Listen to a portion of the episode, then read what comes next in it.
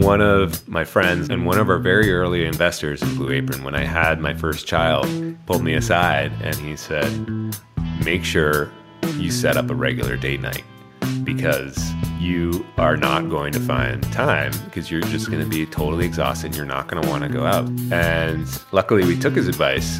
It's amazing to just get out and feel like a human again. That's Ilya Pappas, founder and former C T O of the meal delivery service Blue Apron. Ilya left Blue Apron in two thousand nineteen and has since been on a journey to start something new, this time as C E O.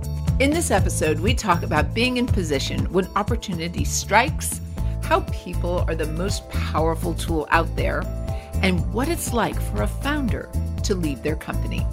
I'm Maureen Taylor, and this is Think Like a Founder. So now, and we've talked about this before, that you knew you wanted to be a founder in high school after watching your brother launch his own startup in the nineties, and you even interned there. What about that experience influenced you to be a founder? My brother is about seven years older than me, and he had started a, a software company in South Boston, which was a, a very different time in the in the late nineties. It was just really exciting because I was in high school and I interned for him, and I got to see a very like alternative picture to a corporate setting where they were in this old warehouse with exposed brick. And it was just a, a ton of fun because everybody was working on really interesting projects and it wasn't as stuffy as a corporate environment. And I thought to myself, I would really like to do this someday, because I had a great time working there through high school, and I actually ended up working there through college as well. I built their first mobile application. I wanted to go off and start a company myself someday too.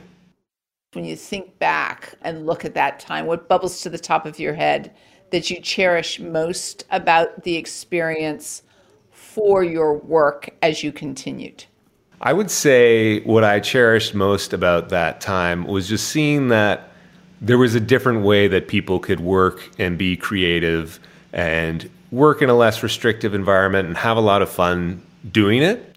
I got to watch that company go through a couple different versions of the product. It started off as an offering for photographers and voice actors, the marketplace to find clients, almost like an Elance or an Odesk at the time. And then they ended up pivoting completely into a C R M solution for staffing and recruiting firms, which is a really dramatic shift. But the company went through some really tough times and then found its footing, really grew a lot and got going, and was able to see the evolution there as I kind of worked there through the years, the energy you could feel in a startup environment like that.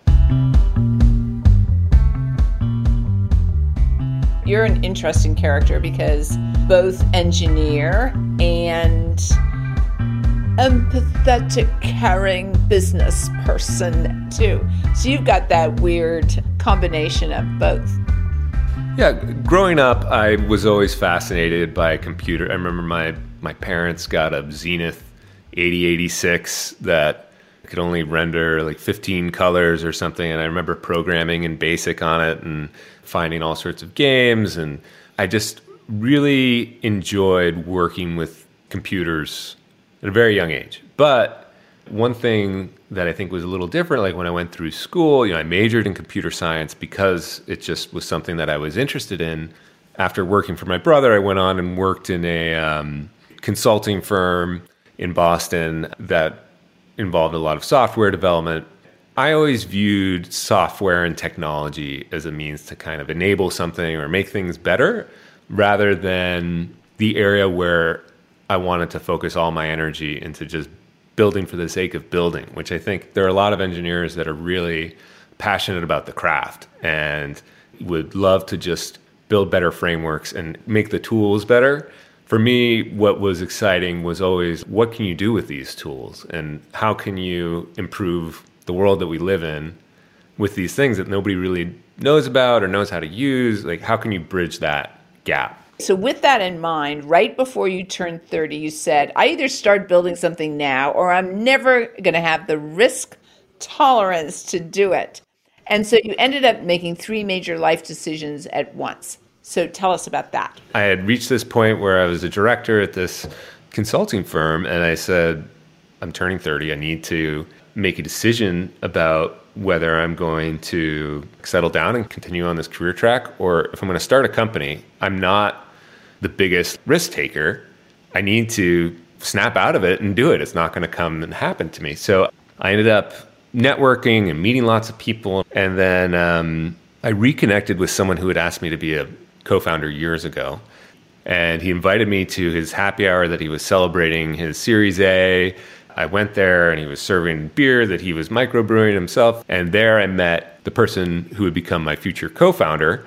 We connected. He was in New York. He was an associate at Bessemer, one of the, the venture capital firms. And we would get coffee.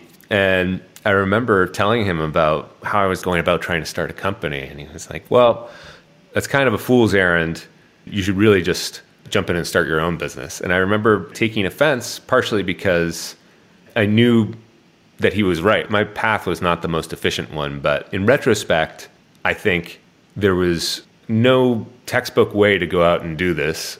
And so I had to just put myself out there and kind of experience all of these other things before I could actually see the right opportunity and know, yes, I want to jump on that. And so he reached out to me months later because he was thinking of leaving Bessemer and had this idea, and he had already lined up investors, and he just needed a, like a technical co-founder to pull the trigger and go. But he wasn't willing to do it in Boston, and so it had to be in New York. And so I was in this position where I had to decide to like leave my comfortable job. My girlfriend at the time and I were just starting to talk about, we're going to move in together and um, potentially start a company. And so I initially said, it's now or never. I got to kind of take the leap. And so I left my job and went down to New York. My girlfriend and I had a very serious conversation. I was like, hey, I think this could be something. If this is, would you be willing to move down to New York with me? And so I was in this position of going through a very like conservative, safe path and doing like three very scary things for me at once of like leaving a safe job, doing a startup, moving to New York City, and most importantly, effectively deciding that I was going to get married to the woman that I was dating, which turned out to really work out for me. But I've seen that pattern in life over and over again, where you just have all of these big events after like years of calm, you're dealing with really intense, exciting periods. And um, it honestly was one of the most exhilarating things I'd ever done. I'm dealing with a number of people right now that are kind of in the windy part of their journey, and it's very frustrating, and they think they might question their purpose, but I'm going to make sure they listen to this because that's okay. That's part of your story, getting to where you're going, and do it really well. All right, so now you're in New York, and there's something I'm reading here about Argentinian steak. So catch us up on that because that's pretty cool. After two months of being in New York and launching this company, it was called Petri Dish. It was a Kickstarter for science research. We had an astronomer who was looking for moons outside of the solar system, and an entomologist that was going to Madagascar to discover a new species of ants. It was really fun and really exciting. We had raised a very small seed round from uh, friends and family and my co-founder's former uh, venture capital firm, and it was going well. We we had put thirty projects on the platform. People were funding, and that guy found a species of ants. But we were finding it, there was a lot of friction to getting it going, and more importantly, it was just not going to generate the revenue that we thought it was. And so it became very apparent that we needed to shift gears and think about a new business. And so we had filled a whiteboard with at least fifty different ideas of strollers for pets and a lot of companies that uh, exist now and some that have been tried and don't exist, like Uber for haircuts. We were uh, at lunch one day, and I was just relaying to my co-founder about a experience we had over the weekend with a friend who had a barbecue. And I said, like, oh, why don't we do like an Argentinian steak? And I looked up a recipe online, and then we were running around these, you know, Manhattan grocery stores. We had to go to three different places to find all the spices and the ingredients. It turned out awesome, and it was it's so much fun, but I wish someone would just drop the ingredients on your doorstep and you cook it. And he wasn't totally paying attention, and he, he said, wait, what did you say? And I, I told him again, and he said, uh, he said, I've heard of a, a company like that. And sure enough, there was a company in Sweden that was doing this in a, in a country of ten million people or so. They had reached one hundred million in revenue after a few years. And so the next morning he comes in and he says, we're doing that recipe delivered to your door idea. And I said, I want that company to exist. I don't want to start it. Like, I don't know anything about shipping fish to people over the internet. He was just really excited, and we started looking into it. And then we brought in our third co-founder, who was a friend of his, who had been a professional chef for years. And and the three of us just kind of went to our different zones of of execution. And I think we had that idea in June of twenty twelve. And we had our website up, and we were shipping our first boxes to friends and family. And like two months later, it was just growing like wildfire right away. So I think it's all about lining up the pieces, putting yourself out there, so you're in position when opportunity strikes. This story is a fairy tale to a certain extent. One night you're in the backyard and wishing that you could just have it sent to you, the recipe and everything. And then the next day he says, we're doing that, and how it works. But it is more complicated than that. And then you were really smart about building a culture. You guys were really cognizant of that. Is that true? Yeah, for sure. And it's one of the most important things that I think people don't take into account when they're hiring. It's hard to hire, hard to find the right person. Like, those first five to ten hires at your company really do dictate the culture for everybody else. So it's important to be deliberate about what your culture is. And for me, within my engineering team, it was really important to me that we were bringing on engineers who were what you might call like product oriented. So people who understand what the product is that we were selling. And in our case, it was meals that people cook at home. So this is literally dinner, and it's important that it's there on time. And their mistakes mean that someone has to maybe go to the grocery store or pay for takeout that they weren't budgeting for. So looking for people who had that degree of empathy, where it was less about building necessarily like the most elegant technical solution, but really delighting the customer and making sure that you're providing the experience that the customer is going to appreciate. And that kind of set the tone for the team and the rest of the people that we kind of brought into the company as we grew.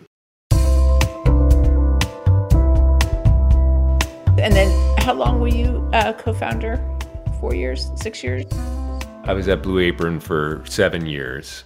And I was the C T O there. And then as time progressed, I ended up being the C O O for almost a year. And I also ran H R for about six months. So I got to wear a lot of different hats. That's when I got to meet you. You were the C O O and the H R. You had that, the triage of jobs. It was, oh my goodness. Yeah. Yeah.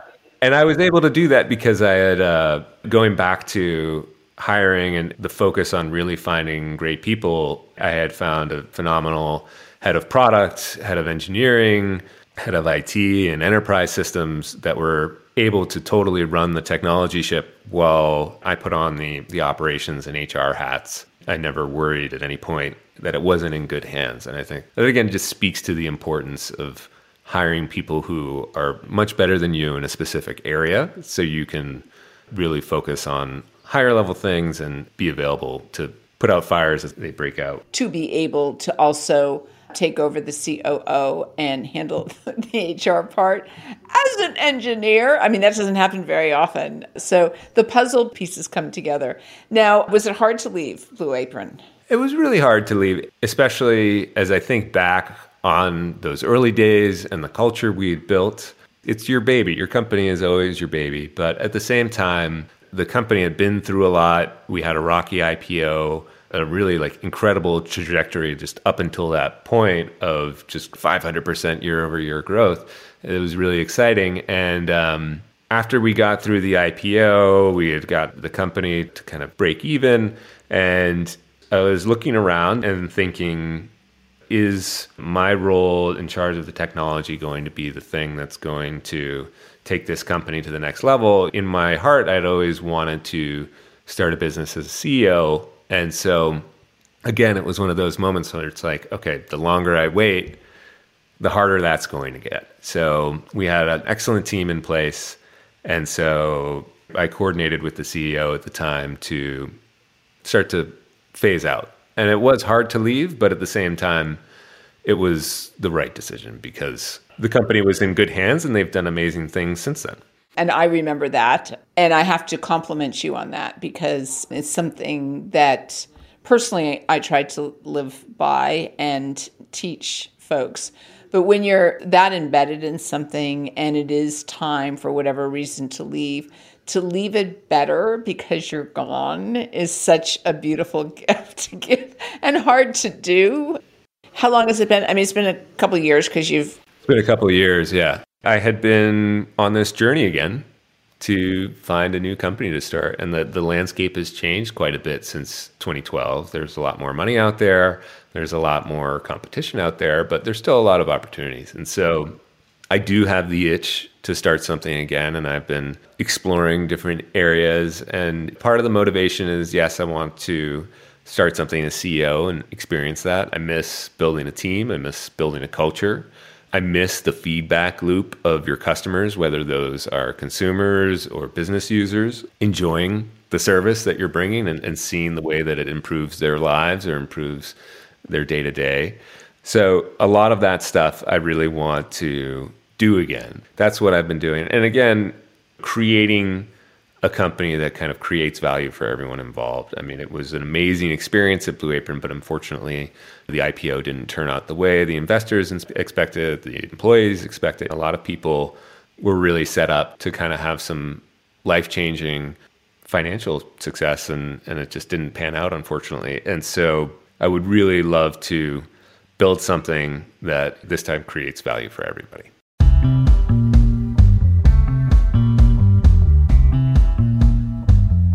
Other people have been in this situation, and it's a tough one, going from one thing to the other, especially when you are mission-driven and the commitment to do something that is good, that has impact on people. What are the biggest lessons you've learned that as you search for and find this new thing that you're going to do, what are you going to do differently? I'll be honest, I don't enjoy the brainstorming part of this journey. I, I really like the execution. I love building. A lot of people have told me, hey, you have to enjoy the brainstorming part. It's some of the best part of the journey. For me, I get impatient, but I do try to take my own advice and take their advice because it is part of the journey. And so trying to live in the moment a little bit more and, and understand that it's all part of where you're ultimately going. But just to reiterate, you really have to be putting yourself out there and just meeting people, talking to people about what you're doing, because I've found that people are probably one of the most powerful tools out there.